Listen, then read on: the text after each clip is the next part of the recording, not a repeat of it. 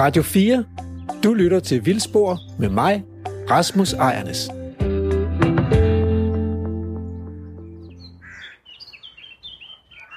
Ah, det lyder som øh, råger. Derhjemme i Hjortshøj, hvor jeg bor, der har vi faktisk en rågekoloni. Øh, den er heldigvis ude på sådan en øh, 400-500 meters afstand, så jeg kan, jeg kan høre den, men jeg kan også godt sove fra den, fordi, fordi de, de larmer jo. Øh, Øh, jeg ved ikke, det kan jo være fornøjeligt, og det kan også være frustrerende med al den lyd, der kommer fra sådan en rågekoloni. Det tror jeg i hvert fald de nærmeste naboer tænker. Og så hvert forår, der kommer en, øh, en lille flok jæger for at skyde de flyvefærdige unger ned fra redderne. Det er jo ikke fordi, det ser ud til, at der bliver færre råger af, af den grund, men øh, rågeunger skulle være en kostelig spise. De er nysgerrige og lidt smarte, de her råger. Altså, det kan man selvfølgelig diskutere, ikke? men jeg kan huske, at vi har sådan en grøntsagsordning. Og det ene år efter vi havde plantet selleri, så sætter man sådan nogle små selleriplanter ned i jorden fra potter. Så kom rågerne bagefter, og så trak de selleriene op af jorden. De kunne se, at der havde ikke været selleri dagen før. Nu var der selleri. Hvem ved, om der gemte sig et eller andet interessant nede under selleriene? Og det var ikke sådan, at når de havde trukket fem sellerier op af jorden, så var de godt tilfredse med, at der ikke var noget. Nej, de tog hele rækken. Øhm, der kan man godt tænke, ah, måske en lille smule mere intelligens ville være godt for grøntsagsordningen og for rågerne. det kan også bare være, at de synes, det var sjovt at trække dem op af jorden. Øh, så har jeg en anden oplevelse med det. Vi havde øh, høns på et tidspunkt i sådan et ret primitivt hønsehus, et åbent hønsehus. Og øh, der lykkedes det rågerne at organisere øh, et æggerøveri, som gik ud på, at øh, der var en råge, der stod ude på markvejen og holdt vagt. Og så var der en anden råge, der gik ind og vippede æggene ud af æggebakken, så de faldt ned på betongulvet og gik i stykker. Og så, øh, når den var færdig med at snaske æg, så byttede de. Der må jeg sige, der, øh, der blev jeg sgu lidt imponeret over råger. Du lytter til øh, Vildspor, naturprogrammet Vildspor, med mig, Rasmus Ejernes. Jeg er forsker på Aarhus Universitet, hvor jeg forsker i biodiversitet. Her på Vildspor, der undersøger vi den vilde natur og vores forhold til den. Og øh, for at hjælpe os med det, øh, så har vi øh, Lærke Sofie Gleup fra Folkeuniversitetet og Emil Skovgaard Brandtoft fra Naturhistorisk Museum. De er Vildsborgs feltreportere, så det er dem, der så dig lytter med ud i øh, den danske natur. I dag der skal vi øh, ud i naturen med Niels Kanstrup fra Dansk Jagtakademi. Vi skal på kravejagt for at tale om vores dobbeltbundede forhold til de her sorte kravefugle. Hjemme i studiet har jeg besøg af en professor emeritus, en gudsbenået fuglekender og fugletegner, men mere om det senere.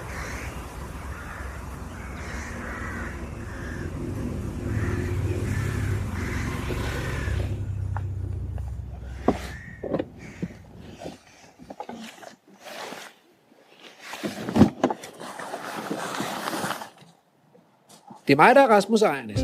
Og lige nu er Lærke Gleu Hansen og Emil Brandtoft fra Vildsborg på reportage.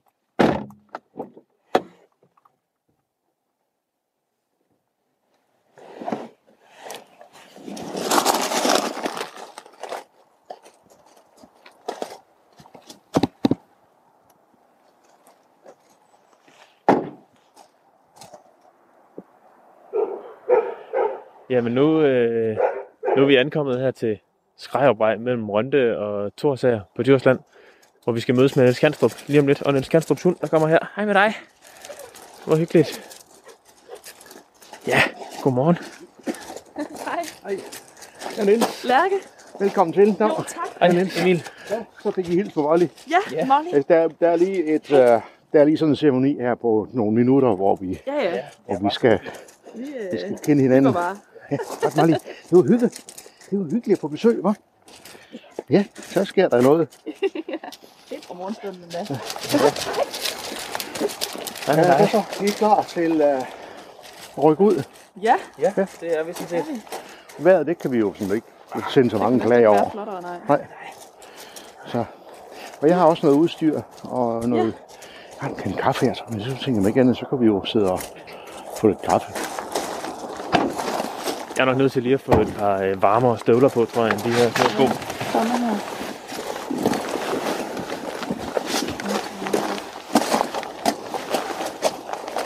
Nu står vi her, og vi bliver gøre klar til at tage tage med Niels ud i den smukkeste morgen. Når man sådan kigger ud mod øst derude, så kan man simpelthen se, hvordan solen den stille og roligt kommer op over horisonten, og himlen den er fuldstændig lyserød og lilla og sådan helt dybblå næsten. Den er virkelig, det er virkelig, virkelig en smuk morgen, det her. Det er mig, der er Rasmus Ejernes, og lige nu er Lærke Gleup Hansen og Emil Brandtoft fra Vildsborg på reportage.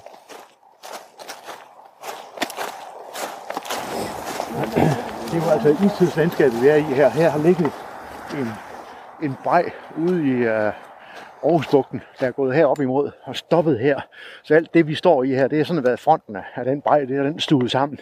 Så den stoppede her, og så er vandet ellers løbet tilbage og så ud og dannet nogle af de her ådale, der er ude på, uh, på Djursland. Men her er altså, den er altså virkelig skubbet, skubbet landskabet sammen. Altså her ser vi ud over den midterste del af Djursland, og det er et meget fladt område her. Djursland er jo sådan et istidslandskab, og nogle steder kan man se nogle af de her volde, som istidsbræerne de har skabt. Og nogle steder kan man se de der afløbsflader, hvor vandet så har styrtet ud, og man, man kan se også vandløb, der er, øh, altså der, hvor vandet ligesom er fosset ud. Her er det løbet ud i det, der engang øh, var en stor sø, det der hedder Kolinsund, og derfra ud i Kattegat. Så det er et stort, fladt område, vi har ude på det midterste af Djursland, og her står vi så på en af brejkanterne, på, øh, på øh, der hvor øh, brejen, der har ligget herude i Aarhusbugten, har skubbet rigtig meget materiale sammen. Vi skal videre, vi går op på en høj her, som er øh, skabt også af istids øh, formationerne. Og så oven i det, så har bronzealderfolkene de tænkt, den er ikke høj nok til os, så vi laver lige en gravhøj op på toppen af den, hvor vi begraver nogle af vores høvdinger, eller hvad det nu er. Så det er også der, vi går op nu. Så Ja, der kommer lidt mere forpuslighed. Vi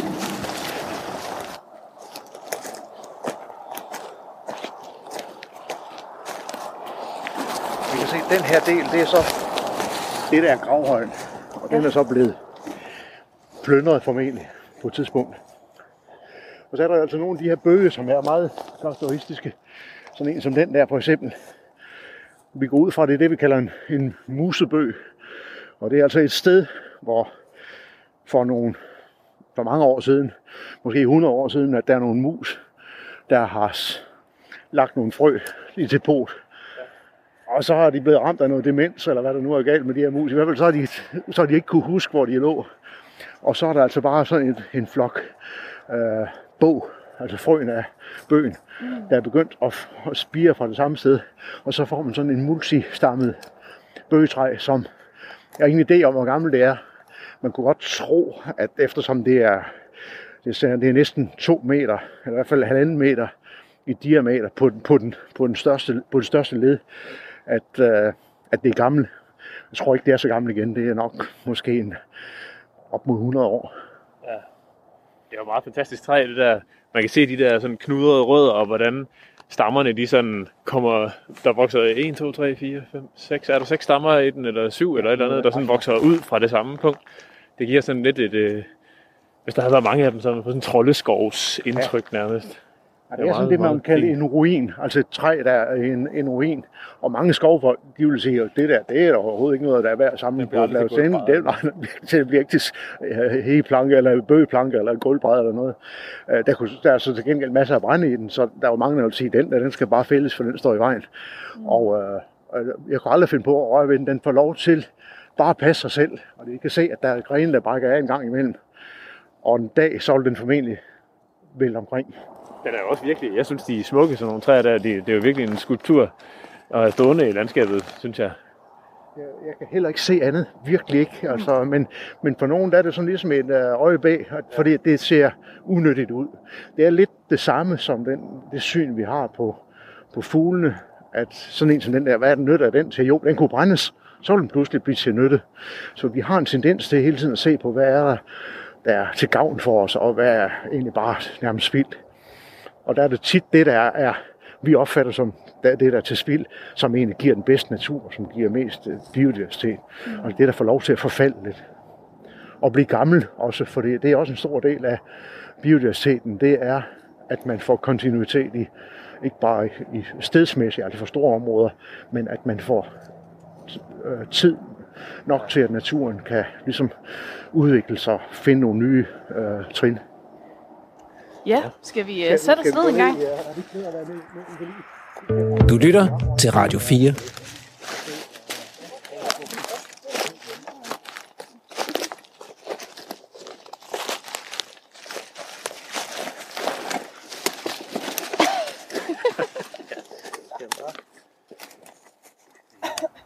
Det er virkelig en, en, en smuk efterårsudsigt herude, hvor man kan se alle ned over øh, skovene derinde over Djursland med de der helt gule, brune farver på, øh, på, på bladene derude, og man kan se de der læhegn, der står rundt omkring, som er, det ligner røn heroppe fra måske, men de der, de er helt fuldstændig røde af bær i år. Der er simpelthen så mange rønnebær.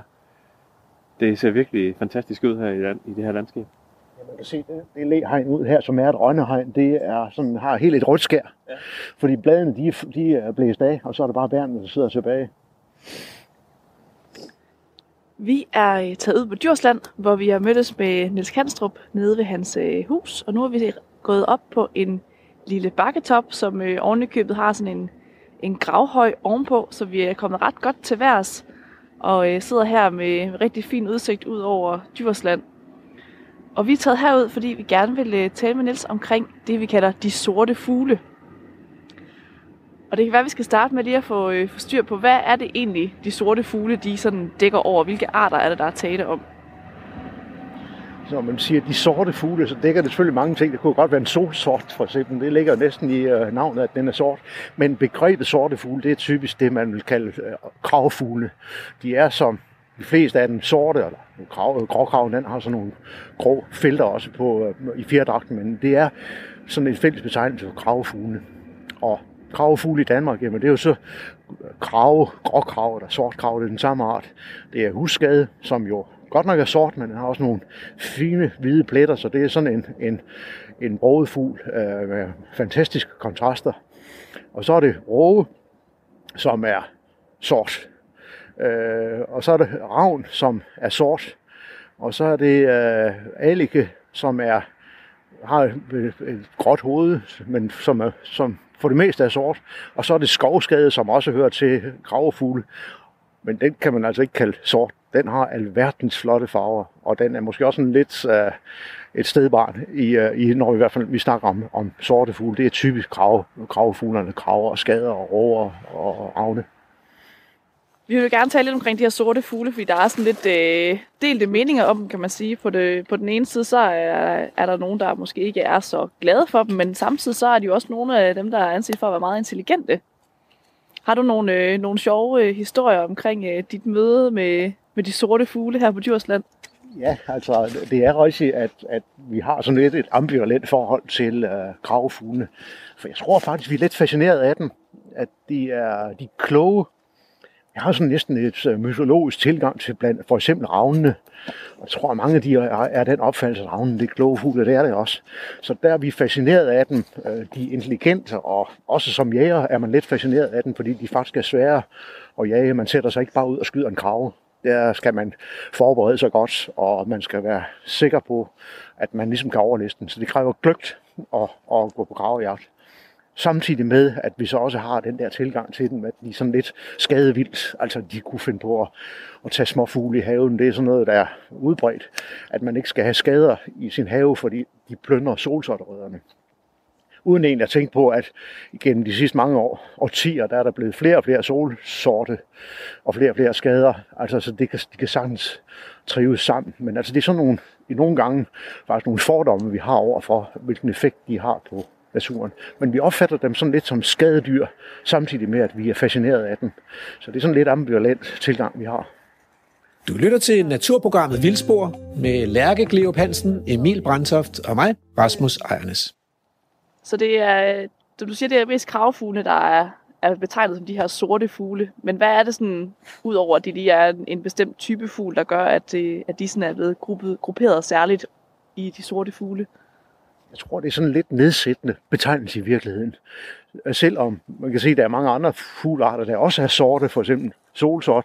Og selvom man kan sige, at en husskade, den jo ikke bare er sort, men den også er hvid, den har nogle fantastiske kontraster, så er det sådan lidt et begreb, der ligger lidt i, øh, det er sådan lidt et skældsord. Altså de sorte fugle, det lyder, lyder sådan lidt dystert, lidt øh, mystisk, øh, lidt fordækt. Så jeg tror, det har været sådan et prædikat, man har sat på dem, også fordi man har opfattet dem som skade, skadedyr. Så det er ikke kun farven, det øh, refererer til, for de er faktisk ikke sådan konsekvent sorte. Det refererer også til, at man ligesom har ville sætte sådan en label på, at de er sådan lidt dystre og lidt uhyggelige og, og mørke. Men nu har vi talt lidt om, at, øh, at de her sorte fugle, kravfugle, de er lidt irriterende af, af forskellige årsager. Men øh, jeg ved, at øh, hvis vi taler med folk inde i Aarhus, så vil de nok også synes, at mågerne er, er rigtig irriterende, fordi de larmer rigtig meget, og duerne bliver jo ligefrem kaldt luftens rotter. Og hjemme hos os har vi utrolig mange skovspur på vores foderbræt, og der kan der godt nogle gange tænke, vi kunne vi ikke have nogle lidt sjovere fugle? Altså, hvorfor, hvorfor er alle de her andre fugle ikke et problem? Rent praktisk eller forvaltningsmæssigt, der er der også mange af dem, der faktisk er et større problem end, uh, end gravefugle. Der vil jeg netop sige sådan noget som mågerne inde i, i byerne. Altså, de larmer også og det er også typisk tidligt om morgenen om sommeren, altså igen det der midt om natten for, for, mange, for mange mennesker. Og det er jo ikke en skade som sådan, men det er jo øh, alligevel en gene, øh, som, som, som de øh, gør. De har ikke på samme måde fået sådan et prædikat som, som sorte fugle, men jeg tror, der er mange af dem, der er mange mennesker, der er rigtig trætte af, af morerne inde i byerne. Og, men man opfatter dem ikke på samme måde som, som, som skadedyr, som man, man opfatter øh, kravfuglene som skadedyr. Øhm, men det er også typisk for de her arter, det er sådan lidt et spørgsmål om, hvor de er og hvornår de er der. Fordi går man ud langs med stranden, og der kommer måger forbi, der skriger lidt, jamen så er det jo et helt andet sceneri. Så den lyd, man irriterer sig over midt om natten inde i byen, det er pludselig sådan en del af hele landskabet og en oplevelse, en god oplevelse, når man er ude i et andet miljø. Er det, kan man måske i virkeligheden sige, at det har noget med, med forskel i intelligens at gøre? Altså er det i virkeligheden det intelligente ved kravefuglene, der gør, at, at de er irriterende? Det kan sagtens være, at, at vi ser dem lidt som konkurrenter også, fordi at, at de, øh, vi synes, de er måske lige så kloge, som vi er i nogle tilfælde øh, klogere. At det kunne være et argument for at sige, at de er faktisk irriterende. Øh, for det ved vi også godt med, med andre mennesker, der, der er lidt bedre viden, og måske også i virkeligheden er klogere end en selv. De virker, det er faktisk også irriterende. Det er altid sjovest at være den, være den klogeste. Og, øh, og der kan sådan være en, en vinkel på det, men i det samme ligger os også det, at vi kan være fascineret af, at de, at de netop er så intelligente, og at, at det ligesom giver os nogle, nogle øh, ekstra oplevelser og i virkeligheden en fascination. Altså sådan et godt eksempel på, at, at de er kloge, det er, at vi har en klar fornemmelse af, at de kan se, om når vi er på jagt, eller når vi ikke er på jagt. Hvis jeg går hjemme i haven med en skovl, eller med en, med en rive, så kan de finde på at komme lige ind over huset og måske sætte sig i træ tæt på. Men hvis jeg går derhjemme med de samme intentioner, jeg siger, nu er jeg ikke på jagt, men jeg har en havlbøs med mig af en eller anden grund, det kan også være, at jeg er på, jagt, eller på vej på jagt, det kan være på nogle helt andre arter, så er det ligesom, så er de straks, står de meget, meget højere i tænding, og så kan de se, her er et eller andet galt. Så en klar fornemmelse af, at de, de registrerer, hvilken mode man er i, og man kunne finde på at efterstrege dem eller ej. Man ser det også typisk ind i byerne, Øh, der går graverne typisk langt med fortorven. De kan gå 2-3 meter fra fortorvet. De ændrer ikke, at man går forbi. Det ser vi altså ikke ude på landet. Der, er ligesom, der har de en anden adfærd. Der er det mere sådan armslængde uh, princip, de kører efter. Der er også mange... Der er også, når man sådan kører rundt i, øh, i landskabet om sommeren eller om efteråret, eller der, så kan man også godt se, at der rundt omkring står, står fugleskramsler, for eksempel på markerne. Uh, og det, de er der vel for at skræmme fuglene væk. Men hvis øh, en krav godt kan se forskel på, om du har en havlbøsse eller en kost i hånden, kan de så ikke også godt lure sådan et fugleskramsel, at den måske ikke er så farlig som... At, virker de? Altså fugleskræmsler, de virker de første 20 minutter eller et eller andet, fordi der er, ligesom, der er sket noget, noget forandring.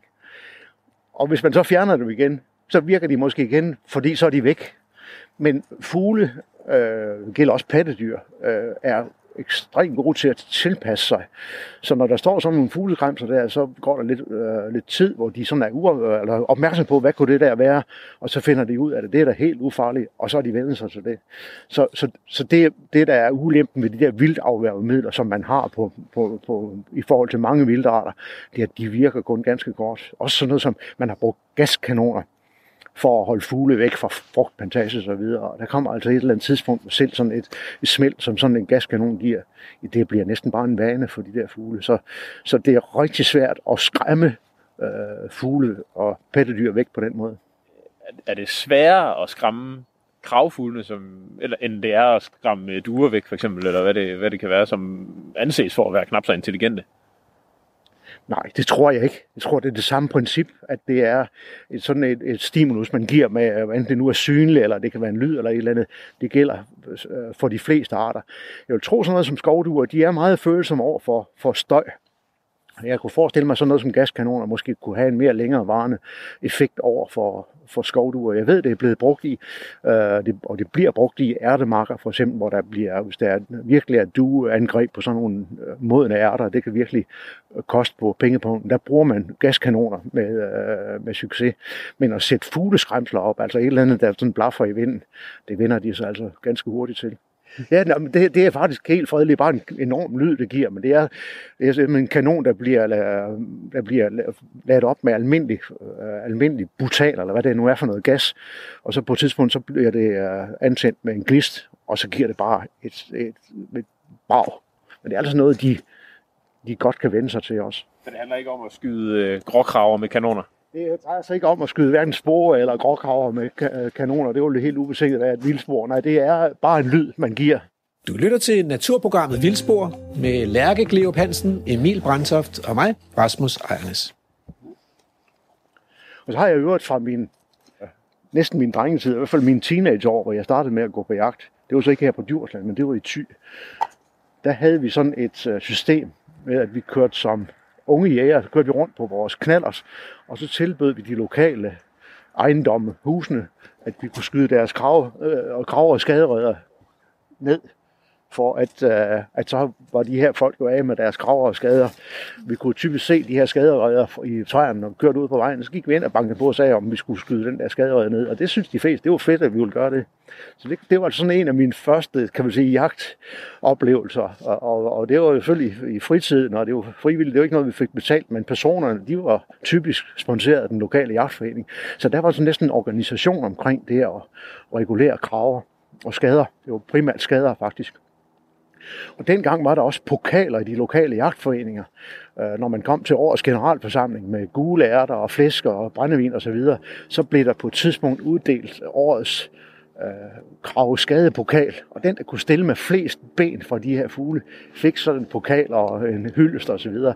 så der har været sådan en tilgang til, at man næsten har animeret, motiveret folk til at og, og tage rundt og skyde de her fugle. Og nu snakker vi altså midt i yngletiden. Det var ikke, uh, det var ikke trækfugle, det var altså ynglende fugle, vi snakker om her, og deres yngel også. Og det er helt fortid nu. Uh, men så gammel er jeg heller ikke. Altså det her, det er trods alt noget, der er sket i, uh, i, i nyere tid. Molly, hold nu op. Det er en plage. Du har jo din hund med, Nils Molly her, som, øh, som er godt gang med at bide i en bind. Hvilken effekt tager hun, når du er på jagt? Altså, når man er på jagt, som vi er nu, øh, så skal man have en hund med. Det, man kalder en egnet rapporterende hund.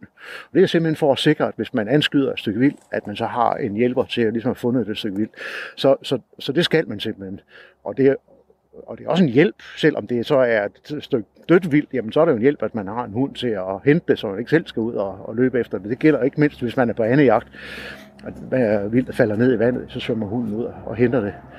Og, og så er selvfølgelig kunsten at få hunden kamufleret også, hvis man for eksempel sidder i kravskjul eller sidder på jagt i et åbent område som det her, jamen så kan fuglene også se, se hunden og høre den, hvis den for eksempel bider i pinde, hvad den der så har en vane med, men altså hvis de gør eller larmer på anden vis. Så på den måde så hører det selvfølgelig til uh, op, setup'et, at man også kamuflerer sin hund. Og hvis, normalt, hvis jeg ville sidde i sådan et åbent område som det her, så ville jeg bygge et lille skjul, hvor så hunden kunne, kunne sidde og være, være skjult. Men men, men den hører bare med til uh, udstyret, uh, og er jo så samtidig uh, hyggelig at have med, når ligesom, der ikke sker så meget på selve jagten, jamen, så kan man jo glæde sig over, at man har selskab. Og den siger ikke en imod, og der er mange gode ting ved at have en hund med. Der kom en der, og den fløj også bare forbi højs, så, så det var ikke sådan en, en skudchance, men det var da en grave. Men hvis, hvis man nu skal være, øh, hvis man nu skal være helt ærlig som jæger, er det så ikke, øh, er det ikke lidt federe at få ramt på en af de der intelligente kravfugle, end det er sådan en uh, lidt halvdum due? Jo, det er der helt sikkert et aspekt af. Det jeg tror jeg, jeg tror, dem, der virkelig inkarnerede kravjæger, der er altså nogen, der virkelig øh, nørder ud og får alt på plads og uddanner sig og kender kraverne øh, ud og ind, også deres adfærd. De ser det som en øh, øh, virkelig, de ser kraven som en virkelig udfordrende bytte. Og for dem, der tror jeg, det vil være sådan lidt småkedeligt at sidde og, og skyde nogle skovduer. Øh, så, så der er helt sikkert et aspekt af, at man her har en, en modstander, hvis man kan kalde det det, der sådan er intelligent, og hvor det virkelig kræver noget ekstra, at man så også får succes med sin jagt. Nu har vi jo siddet heroppe på, øh, på højen og nyt udsigten og tale lidt om, hvor, øh, hvor fascinerende de her kravefugle, de sorte fugle kan være, og de jo også øh, er ret intelligente, måske er sådan lidt truende for os mennesker, fordi vi måske føler os lidt udfordret på vores egen intelligens også. Men det er måske heller ikke nogen hemmelighed, at øh, Nils jo, øh, udover at være fascineret af de her fugle, også selv er jæger. Og øh, faktisk så har vi snydt en lille smule. Vi har i virkeligheden været herude i en god times tid. Vi startede ned i et krat, hvor vi var på jagt efter en af de her øh, sorte fugle. Og hvordan det gik, det kan I høre mere om i næste del. Du lytter til Vildspor med mig, Rasmus Ejernes. Jamen, så er vi tilbage i, øh, i studiet, og med mig i studiet i dag har jeg professor emeritus Jon Fjeldså. Professor fra 1996, øh, deltager i talrige ekspeditioner til Afrika og Sydamerika. Jeg tror også, der stod mere end 570 publikationer. Det har jeg sådan en lille smule svært ved at forstå.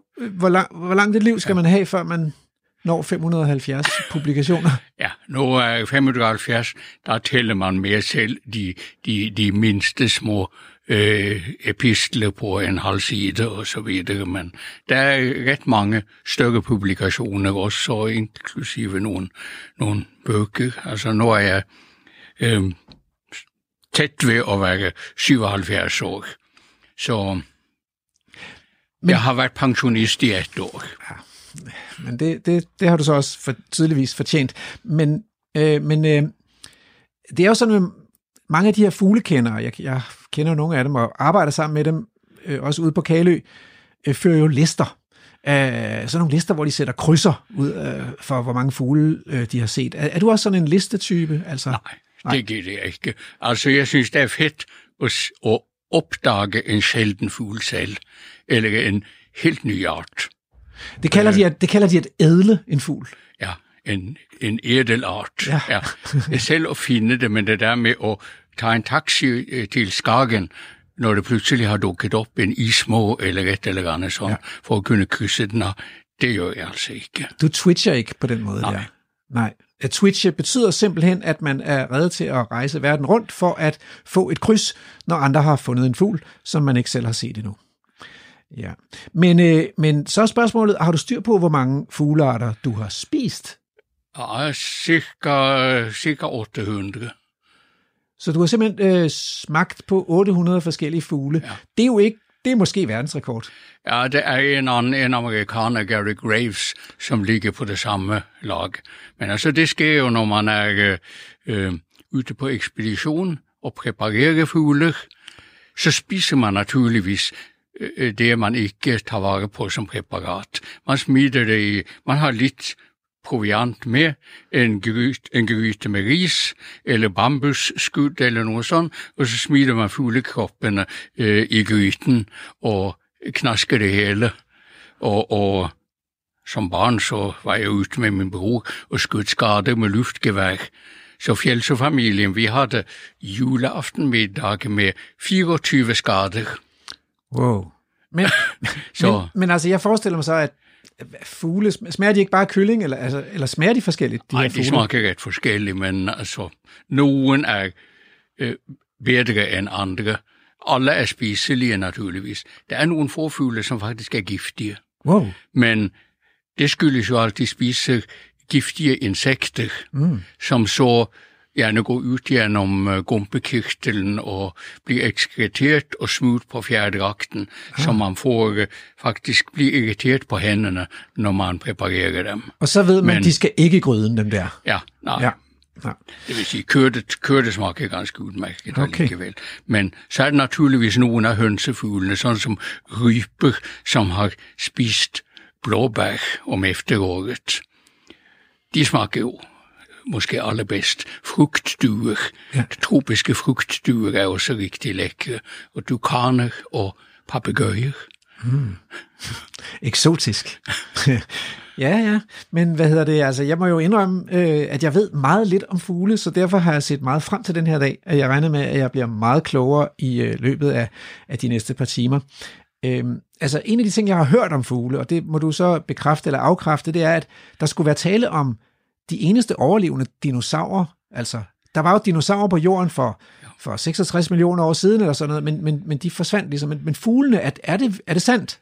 Ja, det, øh, det er der altså. I dag ved man jo temmelig meget om fuglenes oprindelse, fordi mm-hmm det i løbet inden for de sidste 20-25 år er fundet enormt mange fossiler i, i Kina af overgangsformer mellem dinosaurer og fugler.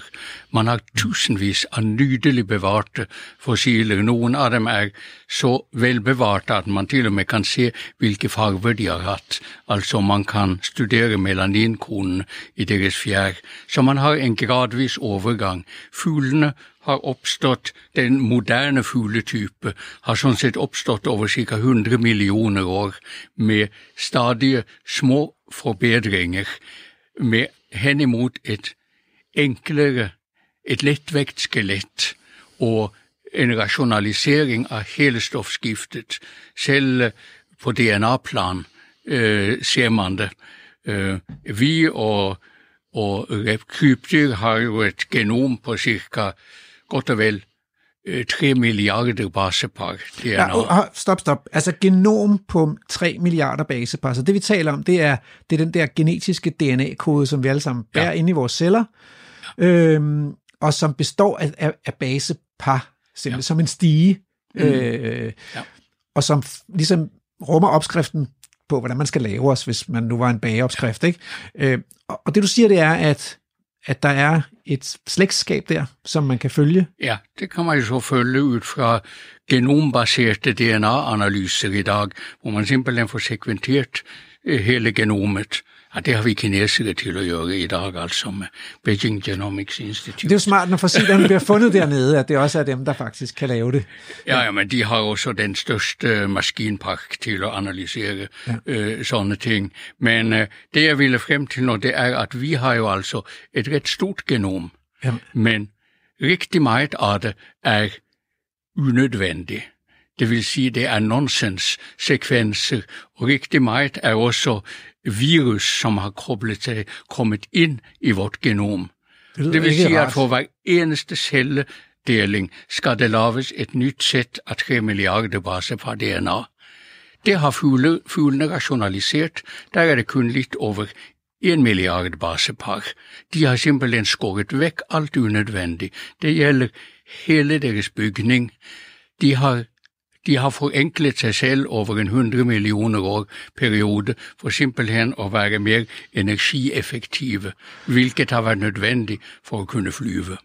Så det er simpelthen øh, dyreverdens lean, altså en øh, total gennemomkostningseffektivisering, ja, ja, øh, man ser hos fuglene. Mens vi går rundt med en masse, vi slipper rundt på en masse overflødig bagage. Ja. Så kan jeg og... godt forstå, at jeg er her lidt, lidt træt og lidt tungsindig her i novembermørket, altså med alt det overflødige bagage, jeg slipper rundt på. Ja. Nå, altså, øh, men, men jeg har et andet spørgsmål, fordi øh, hvorfor overlevede kun fuglene? Altså, det, det kunne være sjovt også, hvis man havde haft en Diplodocus eller Brontosaurus eller et eller andet andet. Øh, en ordentlig stor klæber, ikke, der gik rundt og spiste blade fra træerne. Ja, det er jo nok fortrinsvis et spørgsmål om, øh, om øh, næringstilgangen. Vi havde et asteroidenedslag på jorden øh, på Yucatan-halvøen i Mexico med en sådan 10 kilometer diameter asteroide, som slår ned på jordoverflaten. En ordentlig sten. Og simpelthen formørker jorden. Det er øh, fint støv, som drysser ned over det hele.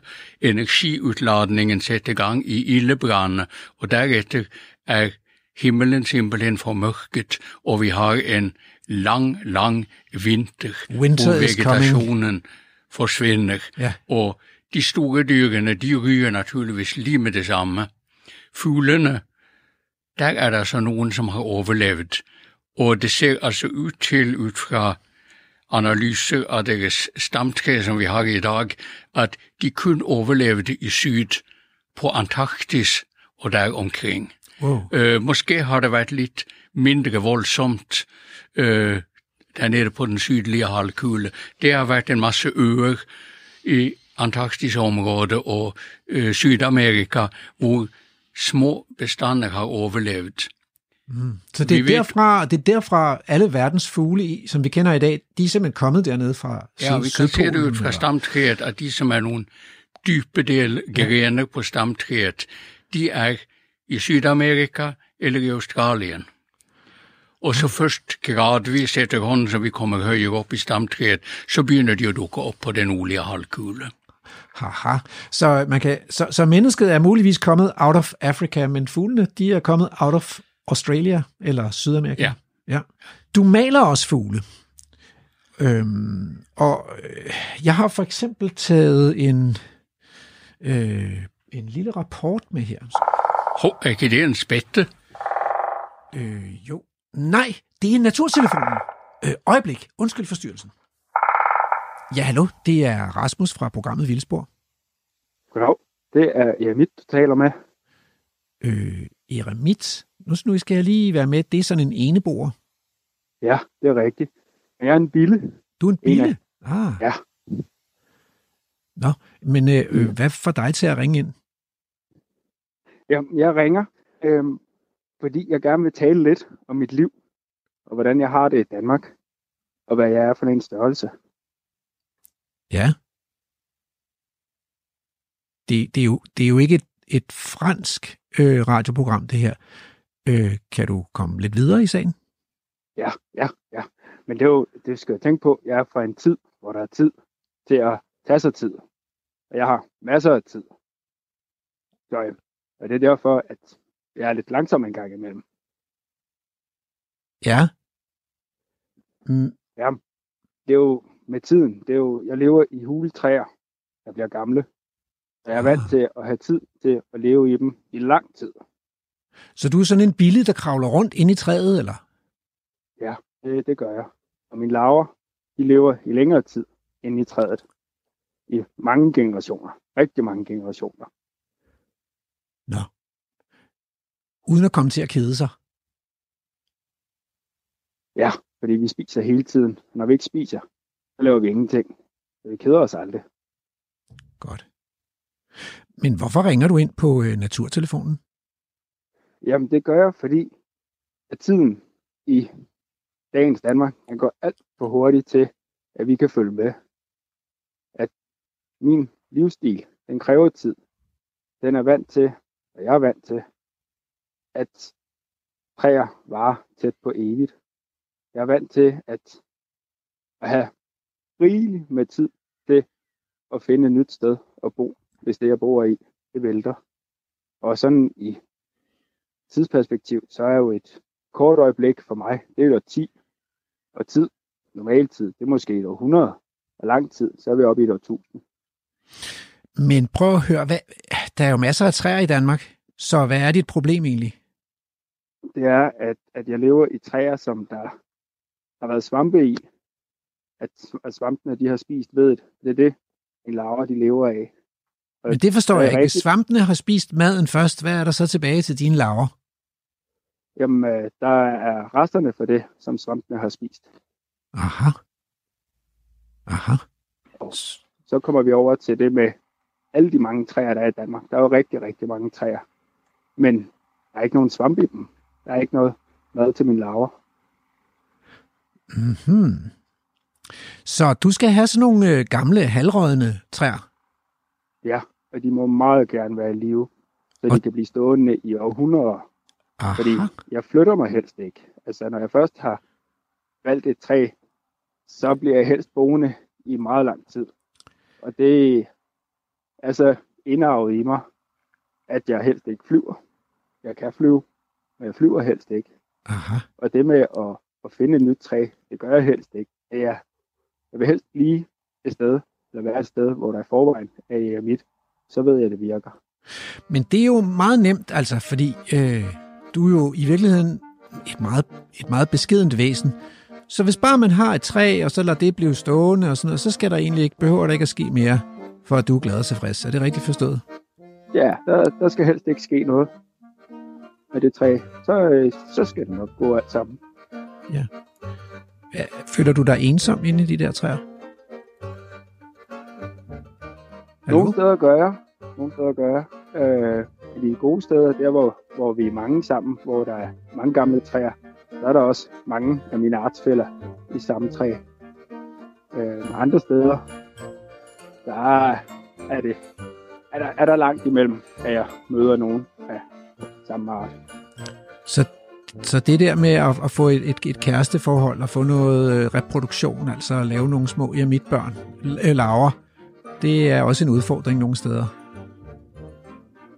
Ja, det er det. Er det. At der, er, der er, altså, inden, for, inden i træet, der, der kan vi jo lige snart, at, hunden knækker, og hvis vi antager, at jeg er en han, så bliver hun bare parret. Ja. Så kan det køre i sig selv inde i et træ. Så kører det af sig selv, nogle- ja. Ja. Ja. Jeg har nogle, nogle fætter kusiner, der, der bor i, i, i Midtjylland, hvor i en stor kraftknude, Ja. hvor er hullet, indgangshullet, det er blevet overgroet. Ja. Og det er mange år siden. Og der, så vidt jeg hører, så er de stadigvæk i live, så de kører bare deres cyklus igen og igen Ja. og igen, inden Ja. i træet, og ser aldrig dagens liv. Det lyder en lille smule kedeligt, så hvis vi nu skulle komme frem til, øh, hvad er det så, at, øh, hvad er det så, at du, mit ønsker dig af menneskeheden? Helt kort. Jeg ønsker mig plads. Jeg ønsker, at træer får lov at blive gamle. Jeg ønsker, at træer får lov til at vokse op som træer i det åbne land. Så der er træer, der vokser op på række. De er, de bliver ikke gode for mig. De er for Okay. få grene, der kan knække af og blive indløbt til svamp. Ja. Og for få strukturskader. De er alt for sunde, alt for pæne. Det, er- det fungerer ikke i min verden. Jeg er jo fra jeg er en tid, hvor der var kæmpe store dyr, der måste rundt og smadre alt på deres vej, og så på levesteder til mig. Ja, du er fra en tid, de meget gamle dage, hvor der var rigtig god tid. Tak skal du have for at ringe ind på Naturtelefonen. Dit budskab er givet videre til øh, radioprogrammet Vildspors lyttere. Tak skal du have, og have en god dag. God dag.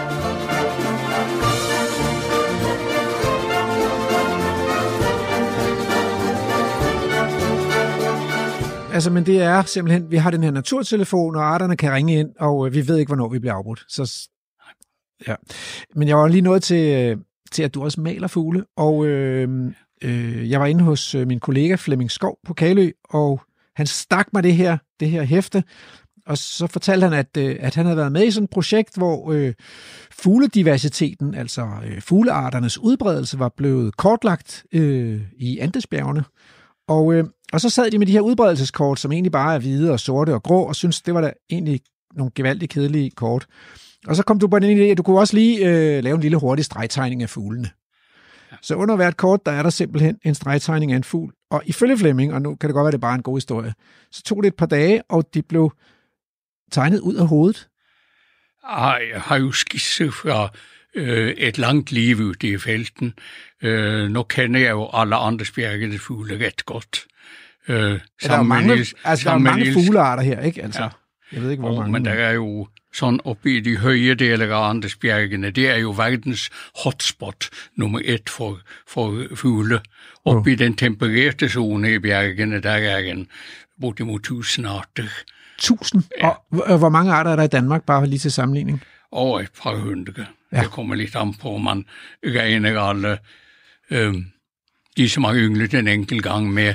Og hvis man så tager trækfugle, som kommer forbi, så bliver det jo så det dobbelte. Det er klart. Men øh, øh, i Andesbjergen ved Pichincha-vulkanen i Ecuador, hvis man tager hele gradienten fra lavlandet og op til den evige sne på toppen, så er der altså næsten 1000 arter. Ja. Øh, en godt og vel 900 fastboende arter, og i tillæg til det, så kommer det trækfugle. Så Ja. Det er jo rigtig mange, men har øh, Nils Krabbe og jeg, vi har jo rejst Anders Bjergene tynt, ja. og sim, for simpelthen at lære dem alle at kende ja. i felten. Ja. Og derfor har jeg dem både i hovedet, og jeg har massevis af skisser fra felten, så det går rimelig hurtigt at, at tegne dem. Jamen det siges, at man faktisk kan, øh, kan kende fuglene, så det er ikke bare, øh, det er ikke bare kønne øh, dekorationer, men det er faktisk også karakteristiske tegninger af de her fuglearter. Så det er jeg lidt fascineret af. Øhm, du var ikke så nem at få i studiet, fordi du havde også travlt med at færdiggøre et værk. Hvad er det, du har gang i? Ja, nu har jeg arbejdet i rigtig mange år med et projekt med alle verdens sangfugle. Det er 6.000 arter, eller næsten to tredjedel af alle verdens fugle det, det hang egentlig sammen med, at i 2001, tror jeg nok det var, der var en amerikaner, som erklærte i forbindelse med et stort projekt med DNA-baserede filogenier for verdens levende organisme, at we'll do the birds. Så tænkte jeg bare, det var satans. Hvordan kan Joel, Joel Craycraft hævde, at de derovre vil tage sig af alle fuglene? Det kunne vi jo også være interesseret i her, så jeg ringte jo straks til Per Eriksson ved Riksmuseet i Stockholm og sagde, hør her, skal ikke vi tage de to af dem og gøre det hurtigere? Og det blev så til en masse små afhandlinger øh, hen ad vejen, hvor vi analyserede familie efter familie, og så for en ti år siden, så sagde jeg så, var med at lave en bog om ja, det hele. Ja. Alt, hvad vi har fundet ud der med de økologiske processer og de evolutionære processer bag udviklingen af 6.000 arter, som findes over hele verden. Ja. Og den har vi jo lige fået indsendt til et forlag i, i Spanien, Lynx, så den går i trykke nå, men altså, der er jo en stadigvæk en masse arbejde med at alle de 450 illustrationerne for eksempel skal være i de rigtige formater. Wow, så, det bliver et kæmpe værk. Det bliver en sådan, øh, skal vi sige, 3 kilos bog. Ja. Jamen, det er, det er der også noget lækkert ved. Øhm, øh, men, men, men så husker der også en, øh, en historie om, at du, du ikke kun har tegnet fugle, men at du også har lavet spiontegninger af russiske våben. Er det en and? Nej, nej, det er det ikke. I min militærtjeneste, så lå jeg jo på den norsk-russiske grænse, og der fandt jo øh, etterretningsvæsenet hurtigt ud af, at jeg kunne tegne efter hukommelsen på steder, hvor man ikke måtte bruge et fotokamera. Ja. Så derfor blev jeg sendt på specialopdrag. Jeg fik bare besked om at tage ingen chance, så det blev taget af russerne. Mm-hmm. Men ellers havde jeg ret frie hænder. Så der var mange spændende opdagelser, blandt andet de første øh, tegninger i, i NATO øh, regi af mekanismen til Kalashnikov, de stod jeg for. Wow. det er alligevel noget, jeg kunne skrive på CV'et. det, det. Ja, altså, det skriver mig jo ikke så meget om, men nej, i dag nej. er det jo, øh, det er jo militære hemmeligheder, men i dag er det jo længe siden. Ja, så. ja. Hmm. Men, øh, men når du så har set så mange fugle, og har tegnet så mange fugle, hvilke fugle er, er så de fedeste? Altså har du en yndlingsfugl? Og vi kan sige, at det startede med, for mit vedkommende, med lappedykker, nordisk lappedykker, som er en meget smuk art, som jeg brugte til min doktorafhandling i sin tid i 75. Øh, men ellers så har jeg jo sådan set arbejdet med hele verdens fuglefauna, mm. og det er jo svært at sige nogen enkelte af dem, som er specielt spændende, men altså spuvefugle, sangfugle er jo det, jeg har arbejdet med i de, i de sidste 20 øh, år, og, og der er jo en enorm mangfoldighed af arter. Kragefuglene hører også med blandt sangfugle, selvom de... Okay, det kan man jo ellers diskutere, om det er skønsang, vi taler om, eller Ja, men altså, krafugle kan godt synge skønsang også. Jeg har kendt engang en, en raven, øh, som boede på Zoologisk Museum i Bergen, hvor jeg studerede, som kunne synge hele første vers av en norsk folkevise, og den sang det virkelig nydelig, perfekt uttalt, liksom dens eier sang. Wow. Så de kan, de kan godt imitere stemmer, og måske forstår de ikke indholdet. Ja, altså det kan lykkes mig nogle gange at komme i snak med Ravne, ikke? Med Ja. Øh, det reagerer de på, de er jo nysgerrige. Så så kommer de flyvende, og så tager de lige en ekstra runde og tænker, hvem var det? Ja, ja, ja. Og hvis man så skyter på dem, så vet så alle ravnene inden for 10 kilometer Ja. øjeblikkelig, at der ligger en jæger nede til højre for den skrovpletten. Så det, det, øh, der virker øh, jungletrommerne. Ja, ja. Altså, øh, ja, som barn var min yndlingsfugl en sekretær. Den her øh, fugl, der jager slanger øh, ja. i den afrikanske savanne, så jeg var mega fed og sej fugl, altså. Ja. Øhm, men der er jo også, øh, altså, der er jo også dumme fugle. Øh, i, altså, eller det ved jeg ikke, om der er, men, men jeg har oplevet en, en hvid vipstjert som har brugt hele yngleperioden på at slås med sig selv, øh, sit eget spejlbillede i en, ja. øh, i en rude, som, som ligesom spejlede sig i ruden, øh, for eksempel. ikke. Og, og jeg, jeg synes også, når man ser sådan en skovdue der, fjolle rundt, faktisk har jeg spekuleret på, hvordan en skovdue overhovedet overlever, fordi jeg har aldrig set den foretage sig noget meningsfuldt eller fornuftigt, men det er jo alligevel en ret stor fugl, så den må få noget mad indenbords på en eller anden måde, altså. Øh, og når den bygger rede, det er jo ynkeligt. Ja. Er, er der dumme fugle simpelthen? Ja, der er nogen, som ikke er så smarte som andre, men øhm, nu har man jo i dag undersøgt scannet hjerner på fossile fugle, så man vet jo at hjernestørrelsen den har udviklet sig meget gradvis fra dinosaurstadiet, for hjernen bliver større og større. Øh, nu har det man jo længe troet, at fugle generelt bare var styret af instinkter, mm-hmm. og faktisk ikke kunne tænke. Mm-hmm. Det skyldes en tysk anatom, Ludwig øh, Edinger, som sidst på 1800-tallet dissekerede en masse øh, øh, hjerner af fugle og krypte og så videre. Og han påviste så, at fuglene ikke havde en hjernebark. Mm-hmm. Og det var mere de centrale, basale dele af hjernen, som var udviklet. Så han så bare fastslog, at fugle har en krybdyrhjerne, og de kan ikke tænke, og de klarer sig kun ved hjælp af instinkter. Man har i hvert fald fornemmelsen, når man ser sådan et sort sol-fænomen med en stæreflok, så har man fornemmelse af, at der er godt nok noget ram der, der kører hurtigt, ikke? når de er i stand til at bevæge sig nærmest som en organisme, alle sammen stort set på samme tid. Altså en, ja. en fantastisk synkronisering. Ja. Men, men hvad har været øh, selektionen for intelligens hos fugle? Altså øh, klare, smarte fugle så bedre end dumme fugle? Altså skovdue ja. er jo uhørt succesfuld, øh, ja. selvom den er mega fjollet. Altså. Den øh, klarer sig måske, fordi den, er, den lever af kulhydrater hovedsageligt, og derfor er det godt med næring, og, og, og den klarer sig godt i, i landbrukslandet, hvor det er meget nem føde for den. Ah. Men øh, ellers så er jo ikke, duer har egentlig udviklet sig på jordens øområder, mm-hmm. i ocean, på oceaniske øer. Hvor de har været lidt beskyttet mod konkurrence ja, i virkeligheden. hvor, det, hvor der ja. har været lidt konkurrence ja. og, og få fiender, og så er det så nogen, som har gået i land, og som har kunnet klare sig. Ja. Men øh, øh, der er jo andre, hvis man ser på byens fugle for eksempel, de som har kunnet tilpasse sig øh, menneskene, øh, de menneskemodificerede landskaber, det er jo især der, man finder de smarte fugle, mm. som simpelthen finder ud af, hvordan man takler øh, nye udfordringer. Øh, altså, de kan, de, de kan tænke. i virkeligheden. Ja, de kan tænke, de kan lægge to og to sammen, øh, de kan bruge sine erfaringer til at forstå, hvordan ting hænger sammen. Og, og det kunne for eksempel jo, være husskader eller graver, ja. Eller over for den sags Det er især, der, altså de har jo de største hjerne, relative hjernestørrelse blandt fugle.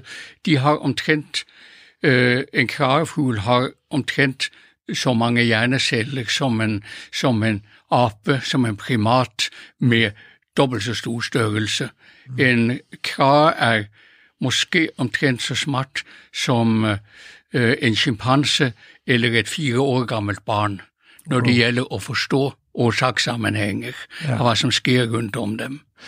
Så er der ikke noget at sige til, at det er svært at komme i, i nærheden af de der kraver som kravejæger. Det kunne være, at vi skulle have advaret vores feltreportere om, at det her det bliver svært. Men øh, hvad så med ja. den der gejerfugl, der uddøde i 1844? Var den dum, eller var den smart?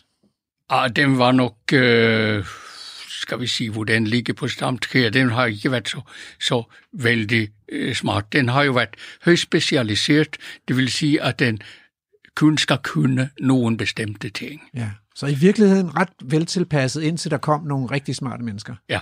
Nu tror jeg, vi er ved at være igennem vores øh, første øh, runde her med øh, en snak om fuglene og deres evolution.